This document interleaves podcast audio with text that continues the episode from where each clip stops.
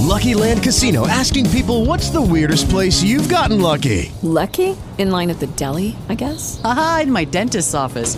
More than once, actually. Do I have to say? Yes, you do. In the car before my kids' PTA meeting. Really? Yes. Excuse me, what's the weirdest place you've gotten lucky? I never win and tell. Well, there you have it. You can get lucky anywhere playing at LuckyLandSlots.com. Play for free right now. Are you feeling lucky? No purchase necessary. Void where prohibited by law. 18 plus. Terms and conditions apply. See website for details.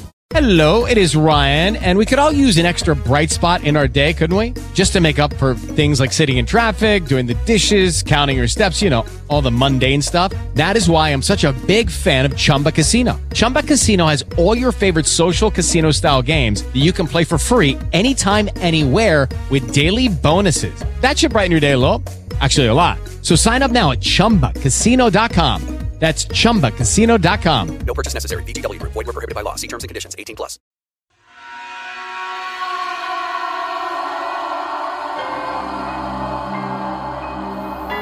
When was the last time you felt afraid? I mean, really afraid.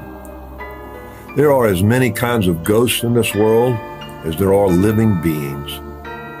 Some simply appear. Some try to help or communicate with us, and others mean us harm. Encounters with the supernatural are not random, chaotic experiences. They are all too real. But do not be afraid. I am here to guide you through the spaces where the living meet the dead. A sailor swinging from a noose on the post of a bed in the third floor bedroom. The dying gasp of a young woman sickened by pneumonia. An ancient crypt below the foundation, accidentally unearthed and then hastily sealed by terrified workmen. Visitors feel a bone chilling cold when they cross the threshold. Savannah's most famous haunted house, the only one known to have had an exorcism, behind it is the garden wall, studded with old glass shards of bottles on top of the handmade brick to discourage intruders. The home is one of a handful of structures to have survived the 1820 fire. In 36 hours of horror, 463 homes were consumed in a firestorm. The building occupies a site in what was formerly the East Common of Savannah, laid out in 1790. The Hampton Lillibridge House was originally located on Bryan Street, two blocks west of its present location. The building has been home to several owners. At one time, it was purported to be a house of ill repute. Hampton Lillibridge, a well to do planter from Newport, Rhode Island, bought the lots in 1796. He built two houses soon after. His will mentions the houses. The structures were unique in Savannah in that the gambrel roof is essentially a New England form of architecture. Lillibridge incorporated his boyhood memories into the townhouse, which he used when in Savannah conducting business at the port. This is the real McCoy. Researchers have included genuine psychic phenomena are indeed taking place. Renowned paranormal researcher Hans Holzer confirmed numerous unearthly presences in the house and included the house on St. Julian Street in his book, The Phantoms of Dixie. The American Psychic Research Institute sent William Roll to conduct a thorough investigation of the phenomena. He interviewed 30 people who had witnessed the occurrences. He concluded that genuine paranormal activity is in the house. Sybil Leek described sensing a woman with children in the house, and three different psychics have said they sensed a feminine presence. Eugenia Price, researching for her book Lighthouse, said that the main character stayed in the house and died of pneumonia in the bedroom. It has known numerous owners and stood vacant until Jim Williams bought it in 1963. Jim was central to the house's restoration and preservation and had been at the forefront of the heroic efforts to salvage historic but dilapidated structures, helping make the historic district the second largest landmark district in the nation. Jim Williams is the only person to be tried four times for the same murder. He was found not guilty at his final trial. The 1994 release of John Berendt's true crime book, Midnight in the Garden of Good and Evil, and the subsequent movie by Clint Eastwood in 1997 gave Savannah a worldwide lurid appeal. As long as there are those with a taste for the macabre, the bizarre, and the supernatural, Savannah is unlikely to lose that appeal. Portrayed by Kevin Spacey, Jim Williams was good looking, bright, well read, and enjoyed the company of people. When he entered a room, you knew he was there. The longest running book on the New York Times bestseller list until Dan Brown wrote the Da Vinci Code, readers couldn't get enough of the endless parade of eccentric personalities, all real Savannah residents. The salacious tale, interwoven with breathtaking imagery of the isolated coastal town, did more to boost tourism than anything prior. The workers hired to do the grunt work would hear voices and the sound of footsteps when the house was empty. There is also a three piece band that is heard playing in the house. The doctor and his wife, who live there now, have heard the band, and it plays Dixieland Jazz. We know of at least three deaths in the house. A sailor hung himself from a four poster bed on the top floor, and another sailor was killed with a knife during a card game on the second floor.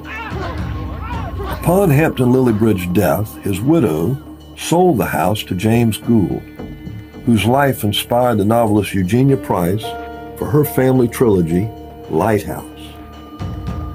Mrs. Jane Harris Gould had come to Savannah from St. Simon's Island for medical care. She had to flee the fire of 1820 on a cold January night and contracted pneumonia and died in the house. She was dead before her husband arrived from St. Simon's and is buried in Colonial Cemetery. After the devastation of the fire, hurricane, and yellow fever epidemic of 1820, the house changed hands and became a boarding house, and sailors from all over the world stayed in its rooms, with a few who seemed to have never left.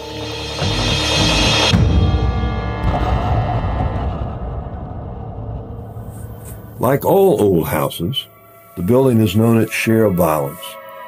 From the time restoration work began in its new location, strange happenings were reported. The workers talked among themselves of unusual noises, voices, footsteps, and the feelings of others present in the house. Sometimes the unexplained events drove them out of the house into the street. Williams said half the time they were listening for noises instead of working.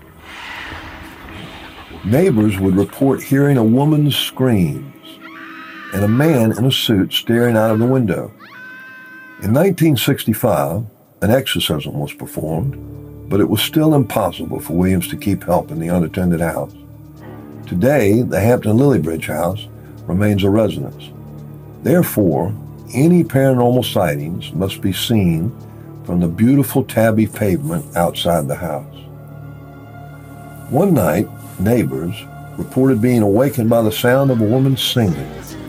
A party seemed to be in progress on the top floor, and they saw lights and dancing figures. Later, when they commented about the festivities, they were told the house had been empty.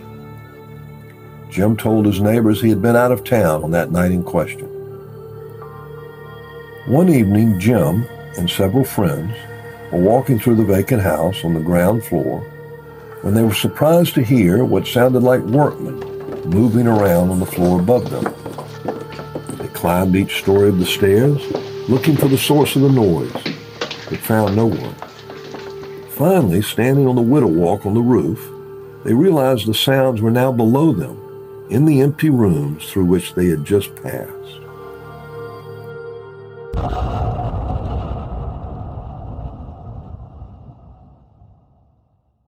Lucky Land Casino asking people what's the weirdest place you've gotten lucky? Lucky? In line at the deli, I guess? Aha, in my dentist's office.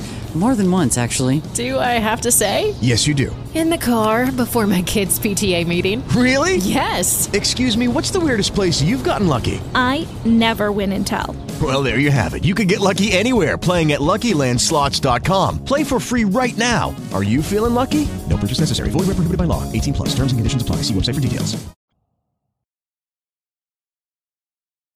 Upon moving in the house, Jim was awakened the first night in his bedroom by the sound of someone walking on broken glass or sand around his bed. When he asked, Who is there? he heard footsteps rush out of the room and down the hall. Jim jumped out of bed and ran into the hallway to see the door at the other end closed. He ran to the door, but it was locked. He finally found a key, and the room was empty and shut up tight from the inside. Williams later recalled that he had a difficult time keeping housekeepers. One rainy afternoon, he came home to find a maid standing in the driveway, afraid to be in the house alone. She complained of feeling a presence in the house and the sounds of chains rattling on the parlor level. It became a regular occurrence for Jim to call the police because of the feeling of someone in the house. He would have them walk through, and after examining the residence, they never accounted a thing. One afternoon, Jim opened the door, and a police captain was there to inform him that due to the numerous calls made by Mr. Williams to this address, the chief of police had decided to start sending a bill the next time they were called out on a false alarm. As the captain was explaining the chief's wishes, the organ started playing very loud. Jim looked at the officer and said, Captain, I am here alone, and I don't own a player organ. Both men walked into the parlor and watched as the keys on the organ were being played by who knows whom.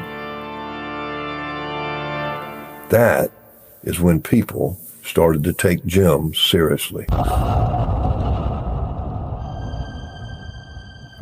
Williams related an incident that he had wondered about after the paranormal activity began to occur. While working on the foundation at St. Julian Street to prepare for placement of the structure on the lot, an old crypt was found, half filled with water. The workmen said it was empty, except for fragments of cloth and bone. They covered it up quickly for fear of disturbing the dead. In the immigrant sections, people couldn't afford burial lots, so Jim believed they interred bodies over and over in this vault. And that is why the house is so haunted. William said, I will always be sorry I didn't investigate it myself. I was leaving for London as they found it, and I couldn't take time to inspect it.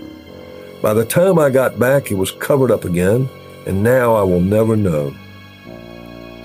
Why would somebody be buried under a house? Maybe foul play, suicide. Something like that could definitely cause specters to linger.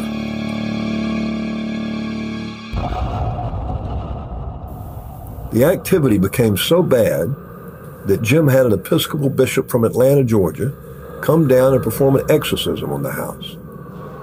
On December 7th, 1965, an exorcism was performed by the Reverend Al Stuart, the Bishop of the Episcopal Diocese of Georgia. The 45 minute Church of England ceremony took place in the partially completed living room and ended with a blessing on the house. Jim accompanied the priest as he spread the holy water throughout the house.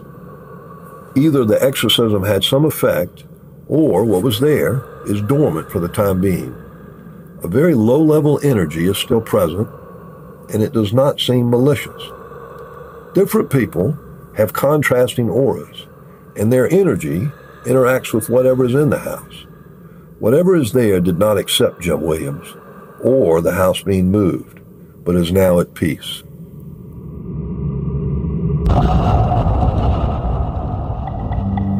The present owners are only interested in serious research and do not desire any publicity of the sensational type.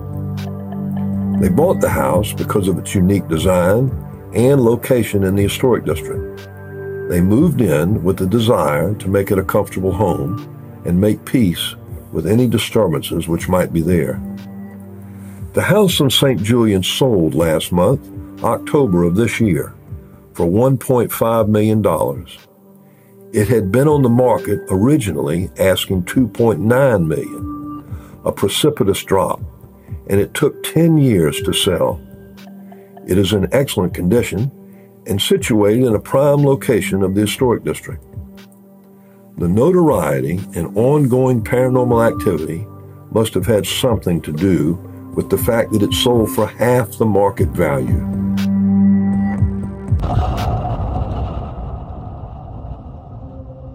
Many unusual things have happened over the years, but the strangest thing happened before they moved in. The owners locked up the house one morning.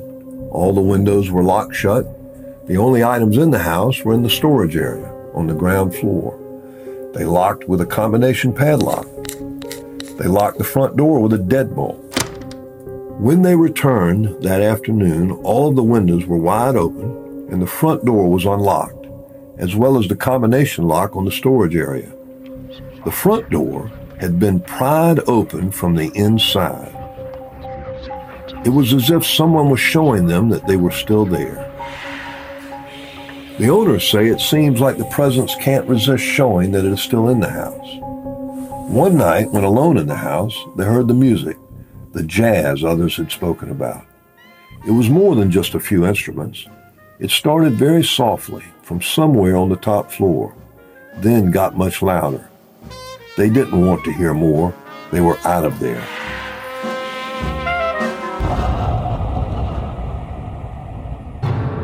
The strange occurrences may be due to the fact the house was moved from its original location on Bryan Street to its present location on St. Julian Street.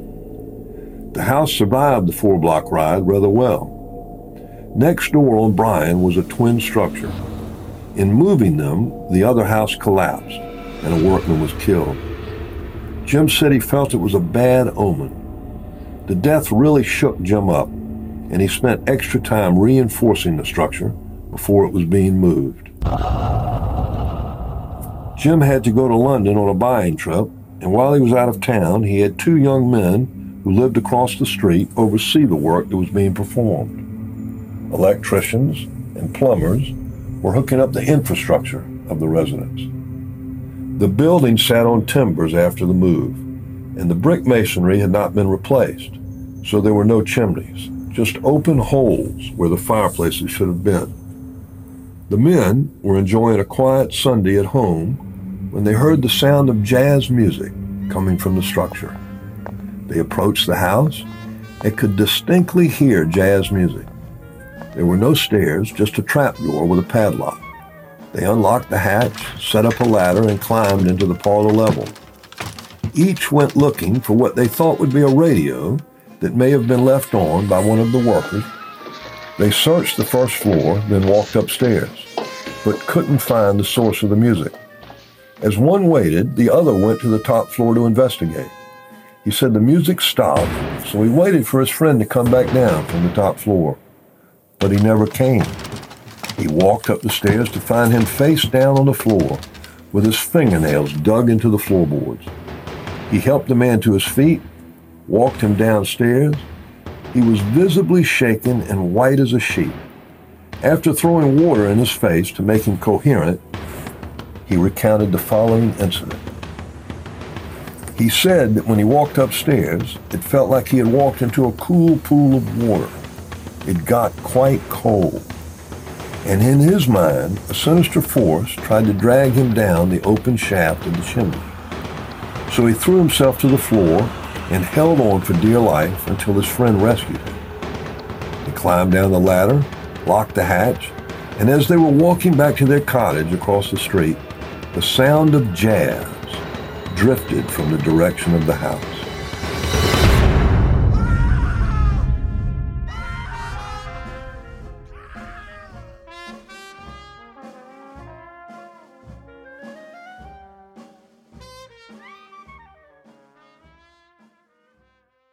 Where the Living Meet the Dead was written and hosted by Robert Edgerly and produced by Mark Francis.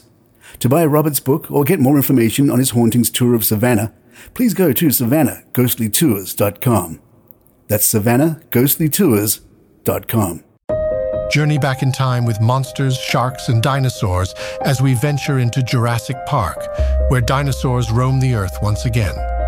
This week, we're exploring the science and the fiction behind the groundbreaking film that brought prehistoric creatures back to life.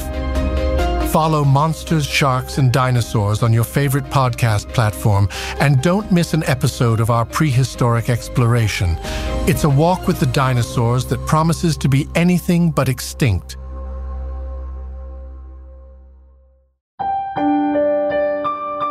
This week on Romance Weekly, get ready for a ghostly giggle with Alex as he embarks on a hilarious quest to win back Sophie's heart after a prank goes hilariously wrong. From sending ghost orchids to organizing a spectral flash mob, watch as his efforts to spook her into love lead to laugh out loud moments and awkward encounters, including a friend's failed attempt to scare dressed as a less than terrifying ghost. Will Alex's grand gestures exorcise their past troubles, or will they just add to the haunted hilarity? Tune in to find out if true love can survive a real ghost of a chance. Follow Romance Weekly, wherever you get your shows for this spooky, kooky tale of love and laughter.